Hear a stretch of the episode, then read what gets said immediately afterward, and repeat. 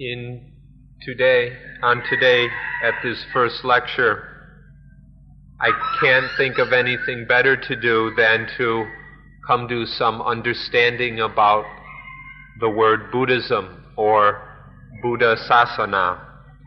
So we'll try and clarify this, this topic for, for today.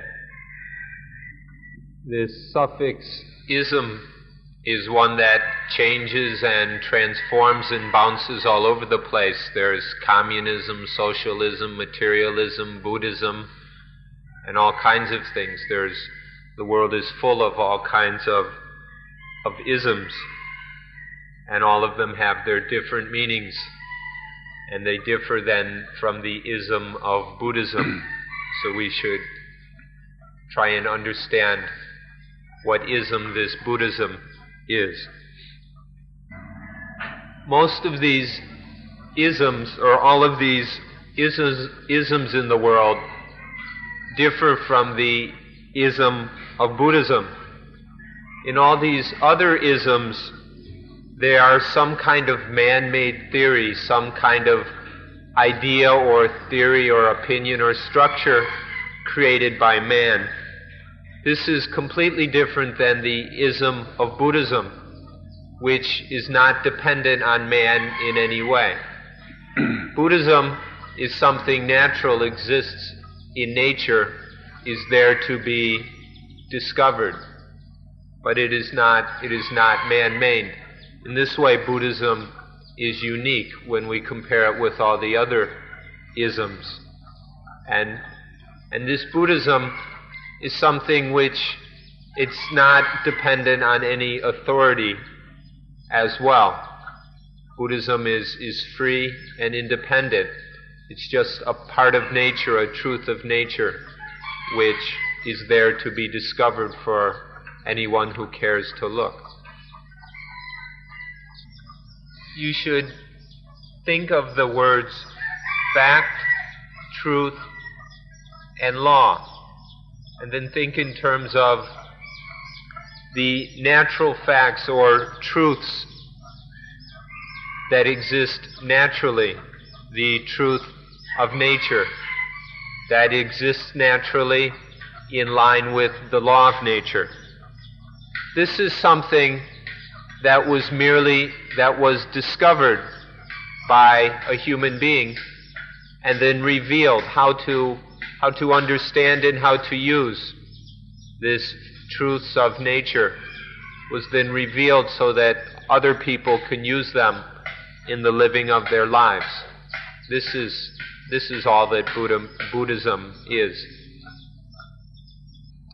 Originally, Buddhism wasn't called Buddhism, or it wasn't called Buddha Sasana especially in the meaning of this word sasana, which is now the same thing as in English religion. In the old days, it wasn't called Buddhism or the Buddha's religion or anything like that.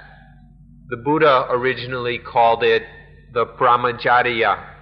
The Brahmacharya is the way of life which is sublime, is excellent, which can solve all human problems, a way of living that eliminates all problems. This is what the Buddha called it. He didn't talk about the sasana as Asians do now, or especially the word religion. If we think in Buddhism in terms of the word religion, it can get quite sloppy and complicated. So we ask instead to keep things simple and clear to just think of the words fact, truth, law of nature, facts of nature, truths of nature, and then how to live, how to understanding these these laws and facts of nature, or the law of nature, how to live, use that law so that we can live without any problems. This is the only important issue. Buddhism doesn't depend on any authority whatsoever. So you don't have to go and register yourself as a Buddhist. Anyone can come and look into, experiment with, practice, and benefit from Buddhism. It's not necessary to be a Buddhist to do so. One can continue belonging to or following whatever religion one has followed previously or no religion. It doesn't really matter to us. Buddhism doesn't depend on, on any of that. It's just a matter of finding out what the law of nature is and then living what we call the brahmacharya, the supreme or the sublime way of life, a life that leads beyond all problems, that is free of, of problems. This can be done by anyone who is willing to come, take the time to learn what the, the laws of nature are, and then investigate for ourselves, in, experiment for ourselves how to use these laws or how to live according to these, this law of nature. That's all that Buddhism is about. It's available to anyone. It's not limited in any way. Another way to understand what we're talking about is to take the word Buddha. Buddha. The word Buddha means to wake up, to wake up from sleep. It's the opposite of the word saya, saya, which means to be asleep, to be sleeping.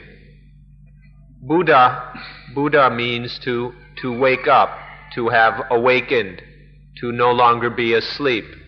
And to be awake means to not go along in a sleeping, confused way, but to see things as they really are, to see the truth, the genuine truth of things. This is what Buddha or and then Buddhism is about. Trying, trying to live in a way that is awake, trying to, to stop going along in a sleepy, fuddled, befuddled way. This is the meaning of Buddha. After there is awakening, then there is knowing. Waking up and then knowing everything according to truth. And then following this knowing, there is a blooming or blossoming, blooming into perfectly free, clear, cool life. And so the full meaning of Buddha is this awakening, knowing, and, and blossoming. And there's no need to, to let any little minor petty issues get in get in our way. For example, questions like is there God or not? Like on this issue, some people some people go to the extreme position of saying that in Buddhism there is there is no God. This is because they don't understand that Buddhism just has a completely different kind of God than most people are talking about. Before the Buddha, there was belief in a God that was a kind of spirit that sensed and knew things just like a human being did.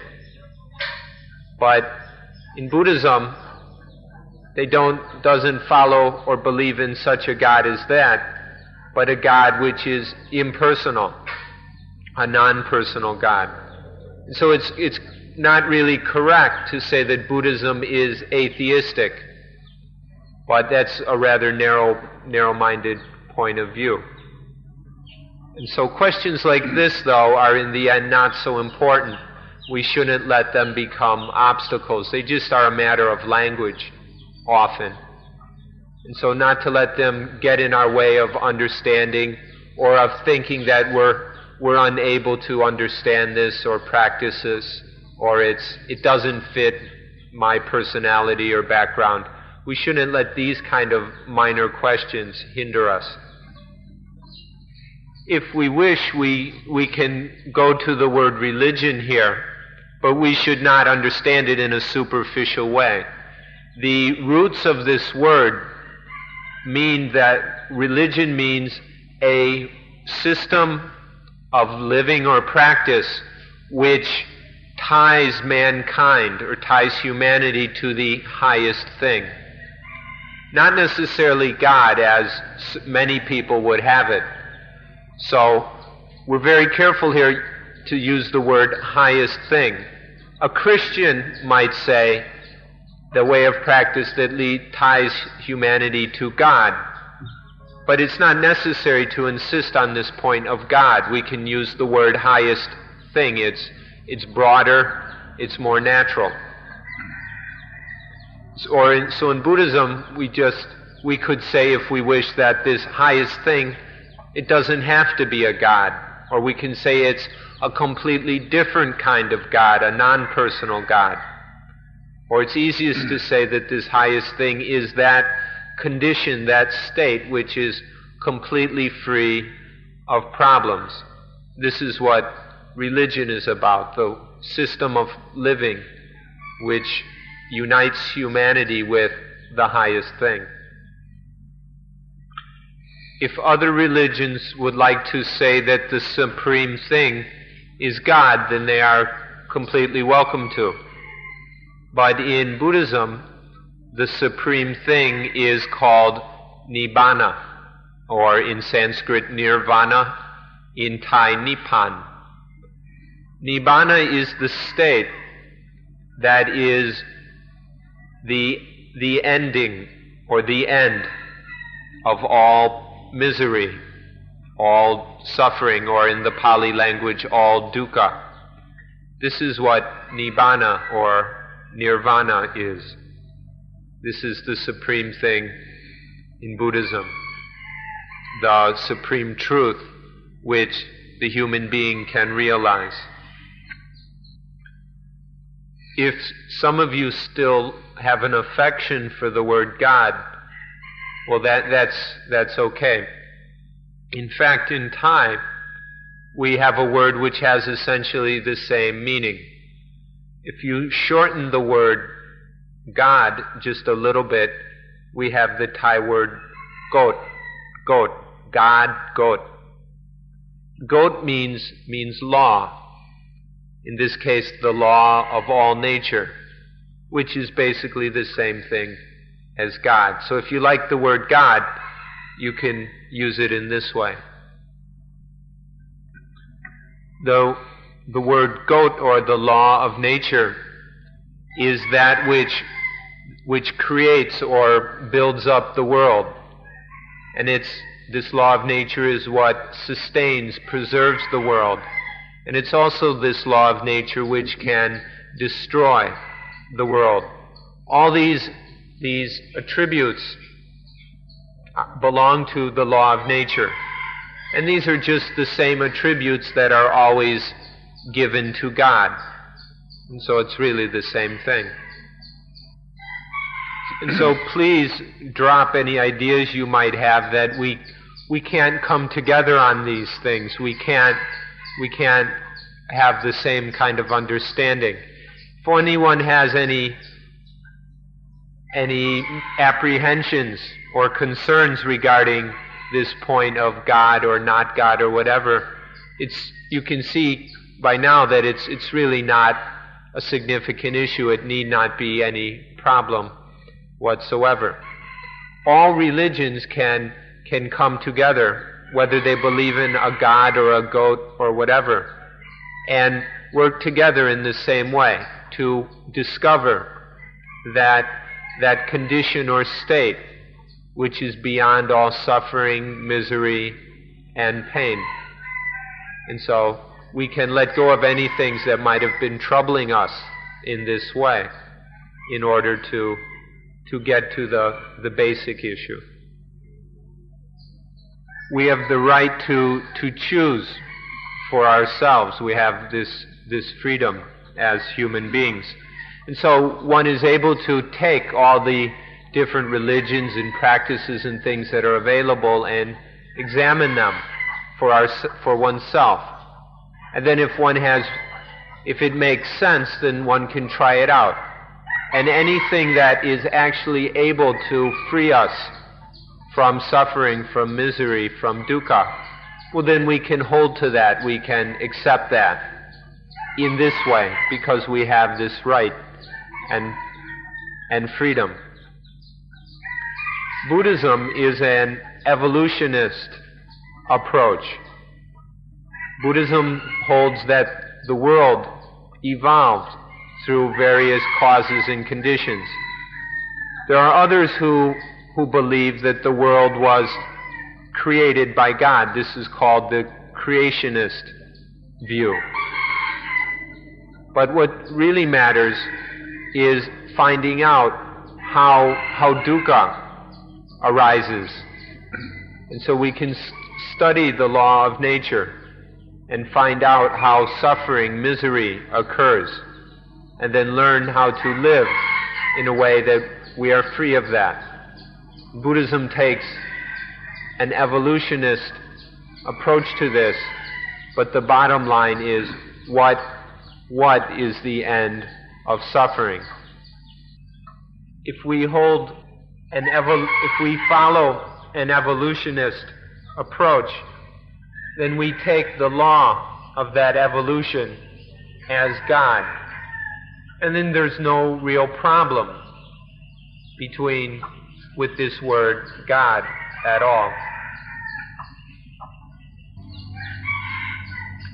In this evolutionist approach, we take the, the law, the law of nature, as God. In we have with the word nature, we have four basic categories within nature that we can study and investigate in order to understand what nature is. The first category of or meaning is nature itself. The second is the law of nature, which we are talking about. The third is the, the duty according to that law of nature, the, the way of living that is required by the law of nature. And the fourth is then the results of living in that way, living according to the law of nature, doing that duty. These are the four aspects or categories within nature nature itself, the law of nature, the natural duty in line with that law, and then the natural results that come from doing that duty correctly.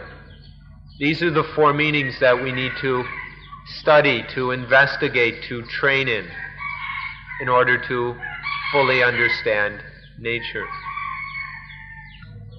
This, this word duty, the third meaning we just mentioned, this word duty is the same as the word dhamma from the Pali language or dharma, dharma from the Sanskrit language.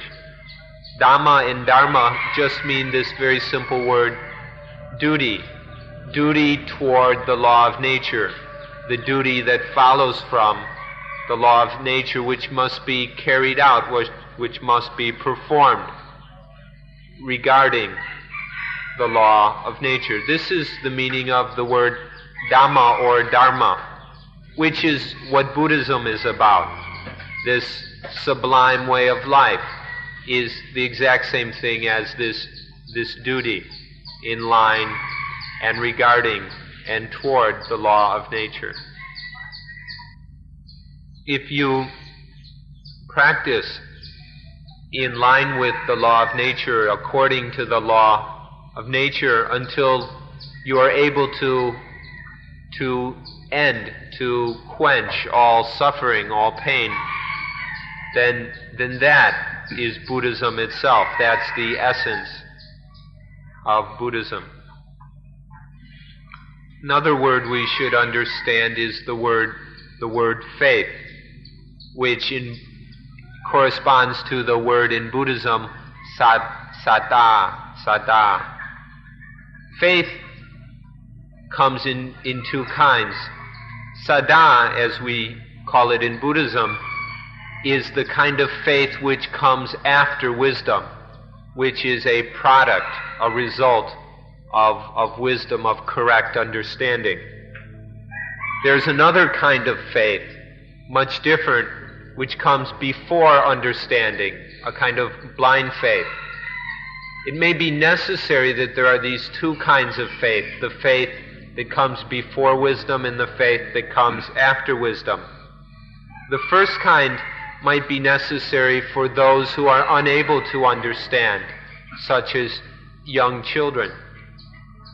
But for those who are mature enough, intelligent enough to be able to understand what's happening, then there's no need for the first kind of faith. And we only need the faith that comes from wisdom, which in Buddhism we call saddha. So please don't let this this word faith cause any any problems for you. Don't get hung up on it. You might also want to think of the word confidence. Confidence implies a certainty, and a certainty which can only come from from wisdom, from intuitive knowledge and understanding. This is what we mean by saddha. That kind of faith that comes just when somebody tells you something and you believe it blindly without consideration, just believing what we are told without any examining of it. This is a different kind of, of faith. But the kind of faith that we're interested in is the kind which is a certainty, a certainty that can only come from direct, intuitive knowing and understanding, which is what we call, we call wisdom. Please be able to distinguish between these two kinds of faith. And then you won't have any problems on this subject. there are three factors or qualities which are necessary in any religious practice, any religious endeavor. The first one is saddha, this faith or confidence we've been discussing. The second is viriya or viriya, which means energy. To put energy into whatever it is we, we believe in, to back up that belief with, with effort, with, with energy, with trying. This is the second one. And then the third one is wisdom, which oversees and regulates it all so that things go along correctly. This correct understanding and knowledge is the wisdom thing. All three of these together are required in any religion, whatever the religion. One can't do without any of them. But the situation we have in the world now is that different religions will emphasize one or the other. One of these three will be predominant or will be the leading, the leading principle. Some may emphasize faith in be- belief, others effort, energy. But in Buddhism, we emphasize wisdom, knowing and understanding things correctly as they really exist naturally. So all three of these three are needed in, in any situation. Faith or saddha, faith, confidence, viriya, energy, and panya, wisdom, correct, correct understanding. Now sometimes some, some will, will raise up faith as the most important principle. And then there arises the problem, well, where does energy come from? And is there enough, enough wisdom to govern it? Sometimes if there's too, too much faith, there might not be enough energy. And so sometimes we hear that all you need to do is believe. It's not necessary to, to try or to put any effort into it. And then this, whether this works or not, we don't know, but some people offer this as the way to eliminate suffering. In other situations, we, we hear of energy being given the most attention, to, to gather the mind's energy, to use the mind's energy in very deep states of concentration. These are said to be ways of eliminating suffering, of quenching suffering. And in certain situations, Buddhism will use, use this approach as well. And then there's the third approach, which is to use correct understanding, to use wisdom as the, the way to destroy suffering, to free, free us of misery. But it's better if we speak in terms of just one person, in terms of one individual. There are certain situations, certain cases where one needs to use saddha, faith. There are other situations or, or cases which are appropriate for energy. And then, of course, there are these situations that wherein wisdom is most appropriate or is the appropriate thing. It depends on the, the case, the situation. So you must, you must know yourself, understand yourself, and then know in what situations faith is called for, what situations energy is needed, and in which situations wisdom is proper. Then we will have these three tools which can get rid of, can eliminate suffering. In India, they've always accepted all three of these, these factors and the three approaches based on them. They've always understood that these three things are, are needed. So in India, there's never been any problem about gathering them together, and there hasn't been an issue of, of argument and hatred be, be between the different religions that base their, their, their approaches on these different factors. It's easy, quite easy, in fact, to understand that in certain circumstances or situations, faith is appropriate. Other circumstances, energy is what's called for, and sometimes it's wisdom that's, that's needed. If we, we see this, that the backgrounds, the, the development of certain cultures or of certain individuals will require different factors at different times. If we understand this, then we have no reason to begrudge people what they need. We have no need to say that our way is right and the other ways are wrong, or this way is good and that way is bad, which ones are, are best, and things like this. This is completely unnecessary. We can accept all three of these and all three types of religion the faith dominated, the energy dominated, and the wisdom led kind of religion. There's no need for any argument on, on any of these, and so we shouldn't have any problems about this one. So please remember that in just one, one person, in a single individual, there have to be all three of these, these factors. And then depending on what's happening right now, what's, what's called for, what, what is needed. Every individual in, in their life must use faith, must use energy, and must use wisdom. It's impossible to live without one of them or without two of them. And so we can just accept that depending on the background of that person and the circumstances. Sometimes it's faith that's needed, sometimes energy, and sometimes wisdom.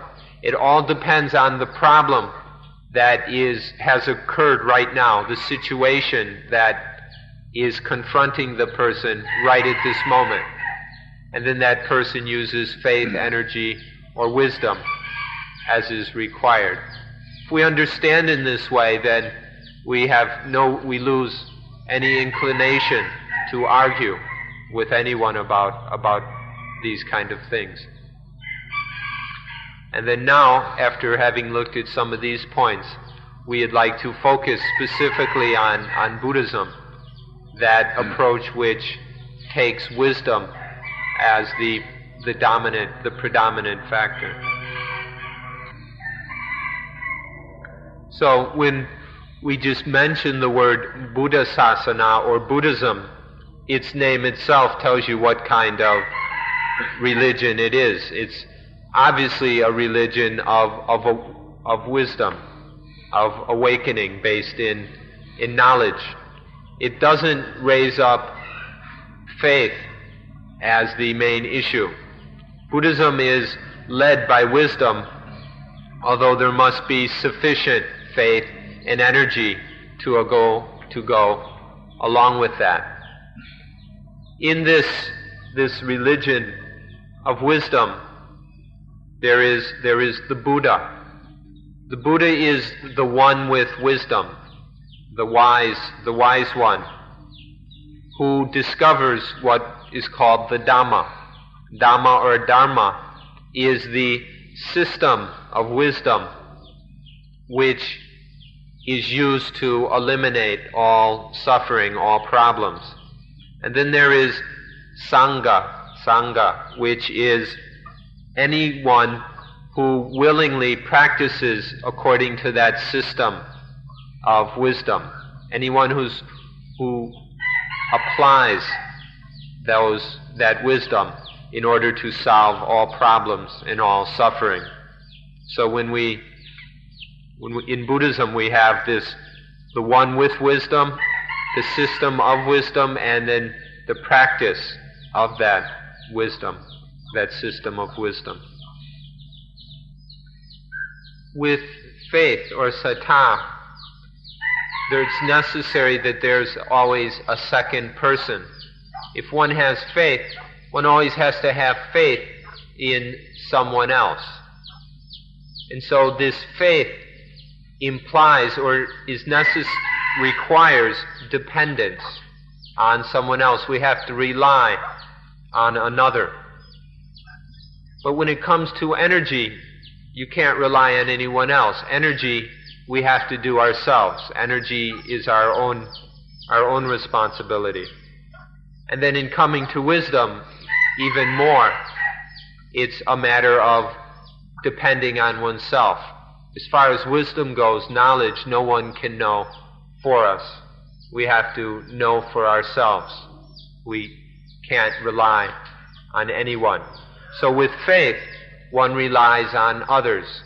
But with energy and wisdom, one can only rely on oneself. There's a synonym for these words to rely on oneself, to depend on oneself.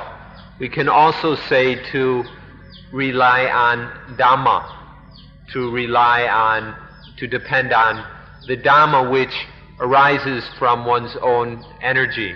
It's the Dhamma that one knows through one's, by oneself through one's own effort. In this sense, this is nothing other than duty, the duty that we must, we must do ourselves.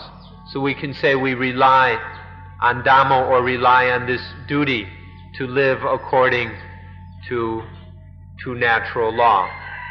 And in this way we, we can escape from the fact that we must rely on ourselves. So then we, we have the, we should ask, where does the problem come from? Especially, where do the problems of happiness and suffering come from, or happiness and pain? Where do they come from? In Buddhism, we hold that happiness and suffering do not come from a personal God. Some God does not create happiness and suffering for us. Also, happiness and suffering are not dependent on actions in past lives. They're not dependent on any past actions. Instead, in Buddhism, we hold that happiness in suffering comes from whether we, we practice correctly or incorrectly according to the law of Idappaccayata, Idappaccayata, which is a fairly detailed matter which we'll discuss discuss later. But the important point to know now is that happiness and suffering come from how we practice regarding this this God of Idappaccayata or this law of Idappaccayata, which is once again our duty. Now, this matter of the law of Itapajayata is something that we must understand with our own wisdom. So then we should examine in our own lives whether this problem of suffering does it exist all the time? Or does suffering occur occasionally from time to time? Or does suffering happen just when there is incorrect action according to the law of Idappaccayata? Suffering doesn't occur all the time.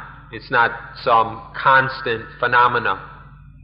Suffering occurs occasionally. And so there are some times when our duty is to protect the state of being free of suffering, to prevent suffering.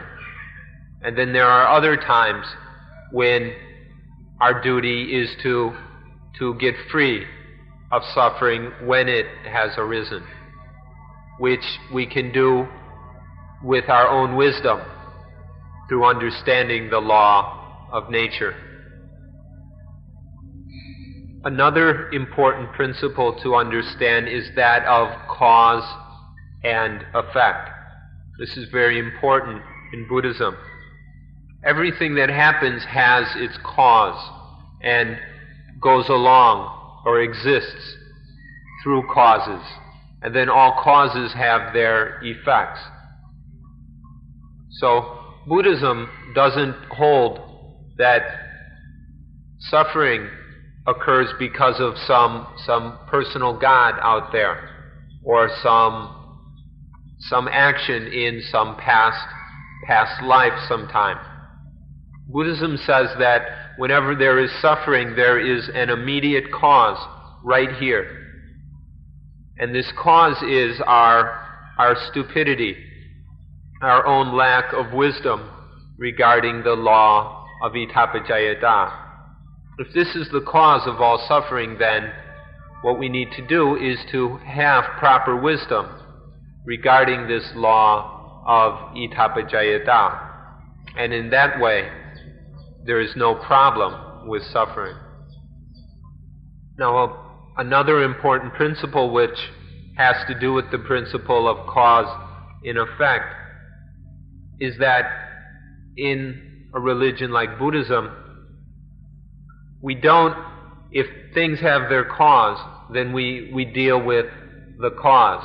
We don't just deal with the effects. If there's a problem, instead of dealing with that effect, that problem, it's much better to, to deal with the cause. In Thai, there is a, there's an, a phrase which is a bit crude, but will help to illustrate this point. The phrase goes something like, don't use a short stick to scrape shit. What this means is if there's some manure or dung somewhere, you've got to clean it up. If you take a short stick to do it, you're likely to make a mess and get covered with this stuff yourself. So use a long stick. What this means is if there's a problem, don't just go poking around with a little stick, messing around with the effect. Find out what the causes are. Deal with the causes this is much more likely to work better. If we only deal with effects, we never get anywhere. We're just doing crisis management or something. The thing is to, to find out the causes.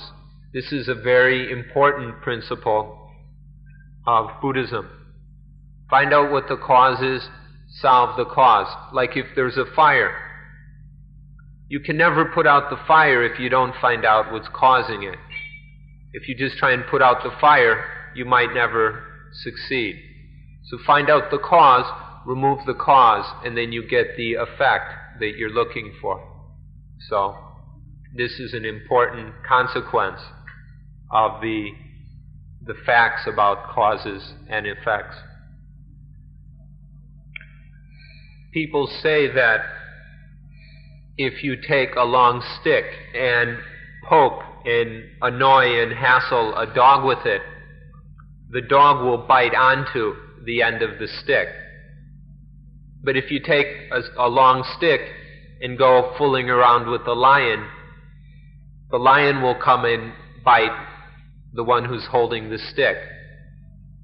So, which, which are we going to be in life? Are we going to be dogs or lions? When problems come, are we just going to bite at the end of the stick? Or are we going to go to the, the source of the problem, to the cause of the problem? One of these is, the, is a rather stupid approach, and one is the approach of wisdom.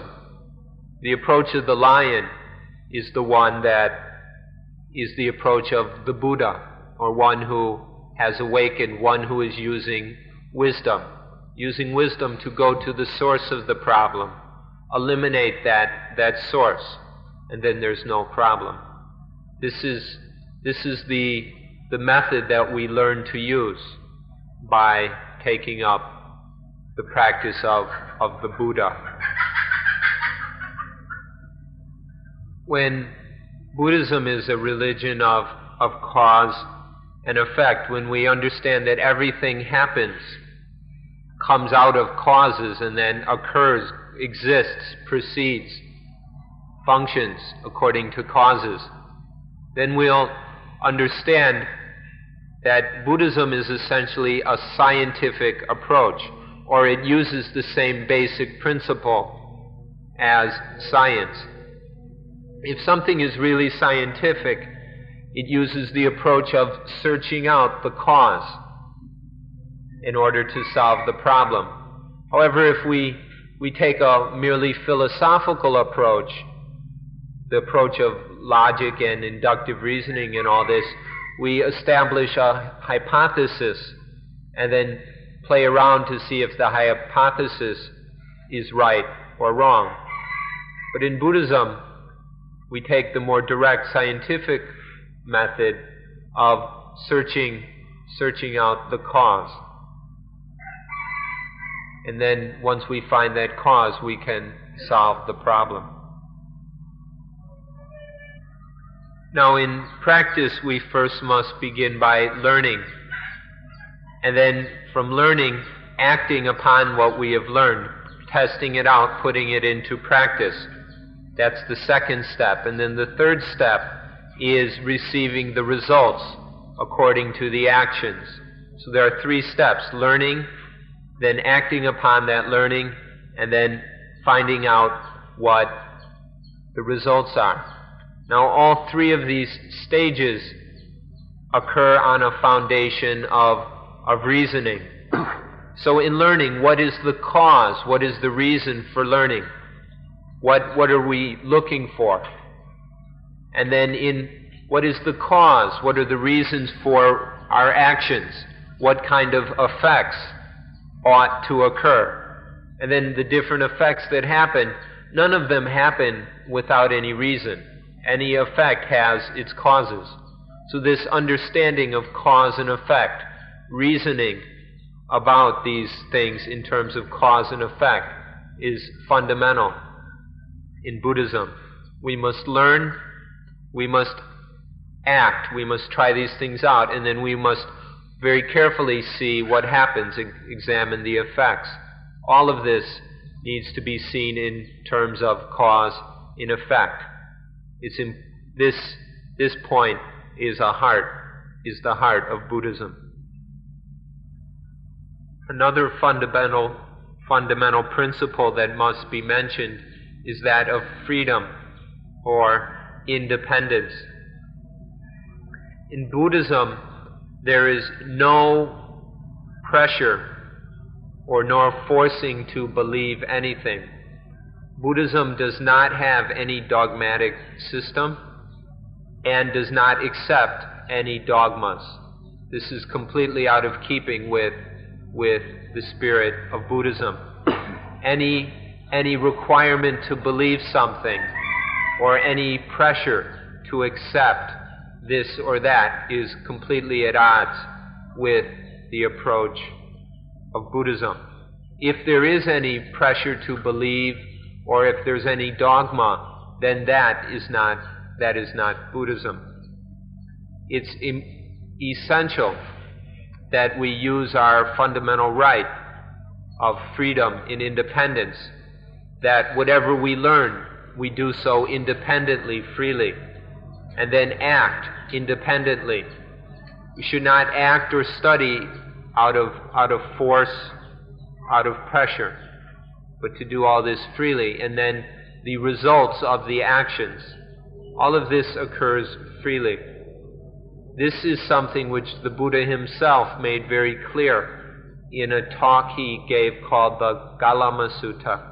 It's a discourse he gave to people in the village of Galama or Kalama in India, where he points out the importance of free thought and free understanding.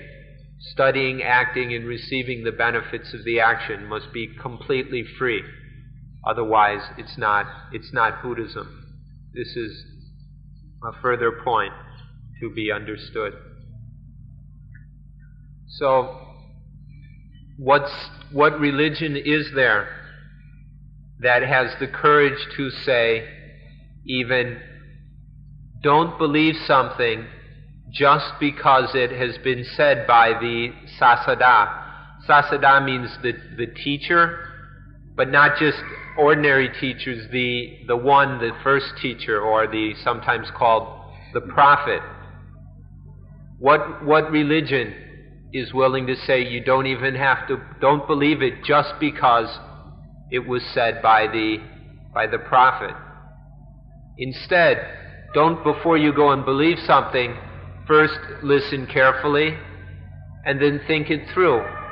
What has been said? Does it make sense that this would end suffering? Is that a reasonable, does that make sense? Is that reasonable? If it sounds realistic, then try it out, experiment it, investigate. And then if one actually sees for oneself, through one's own direct experience, that it actually works, that it does end suffering, then one believes. What religions what religion is there that is willing to say this? You don't have to believe what anyone else tells you, not even the, the so called prophet, but investigate it and know for yourself in this way. So, in this Galama Sutta, what the Buddha said was don't go and believe anything just because they've been teaching this down through the years. It was taught long ago and then passed down until this time. Or don't go and believe something just, just because they've been, it's an old tradition that people have been practicing for a long time. Or don't go and believe something just because everybody's talking about it, because it's in the news, or it's a, a big rumor. Don't go believing something just because it's written down in scriptures or books.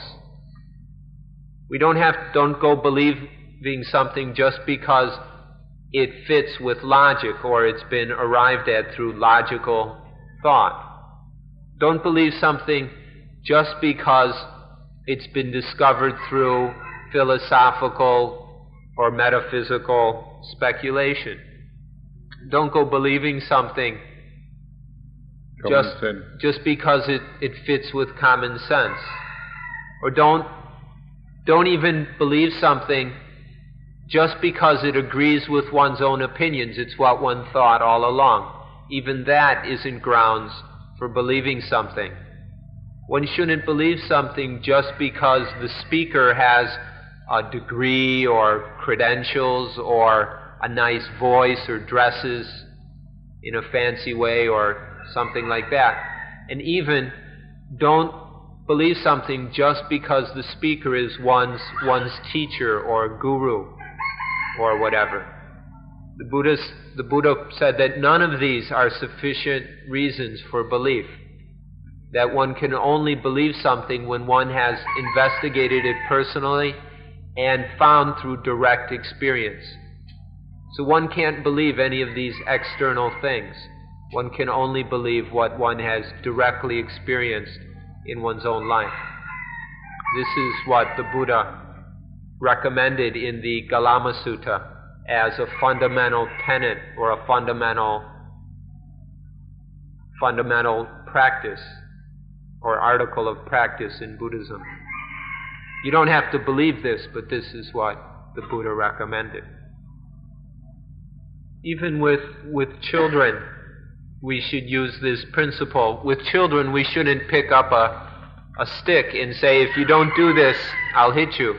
We shouldn't use this kind of coercion or even using rewards and bribes. This isn't a correct way to force children to or trick them into believing what we want.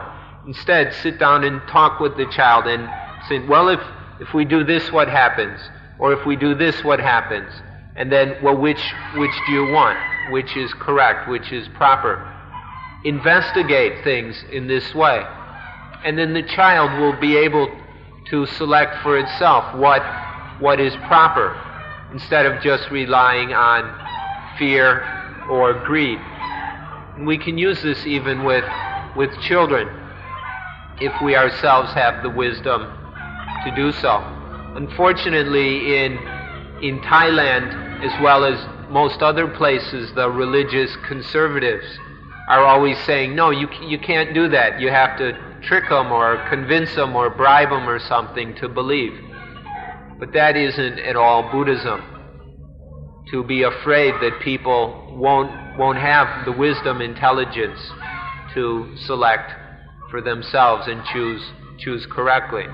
In Buddhism, everyone, even, not only adults, but children, must hold to freedom, must be independent in what they listen to, independent in how they think about things, and independent in how they act, in behave.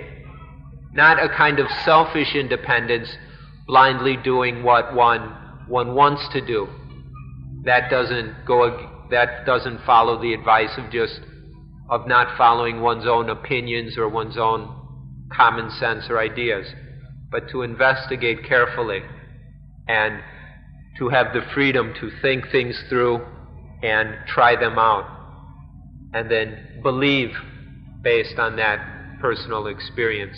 This is the freedom that Buddhism holds as fundamental, that always must be there in our study, practice, and realization. As far as what Buddhism is about, we've only had a chance to speak about half of what we figured to talk about, but time has run out, so we'll save the rest for another time. So we ask to close today's meeting at this time. And thank you for being good, good listeners. Maybe if it doesn't rain, we'll see you again tomorrow.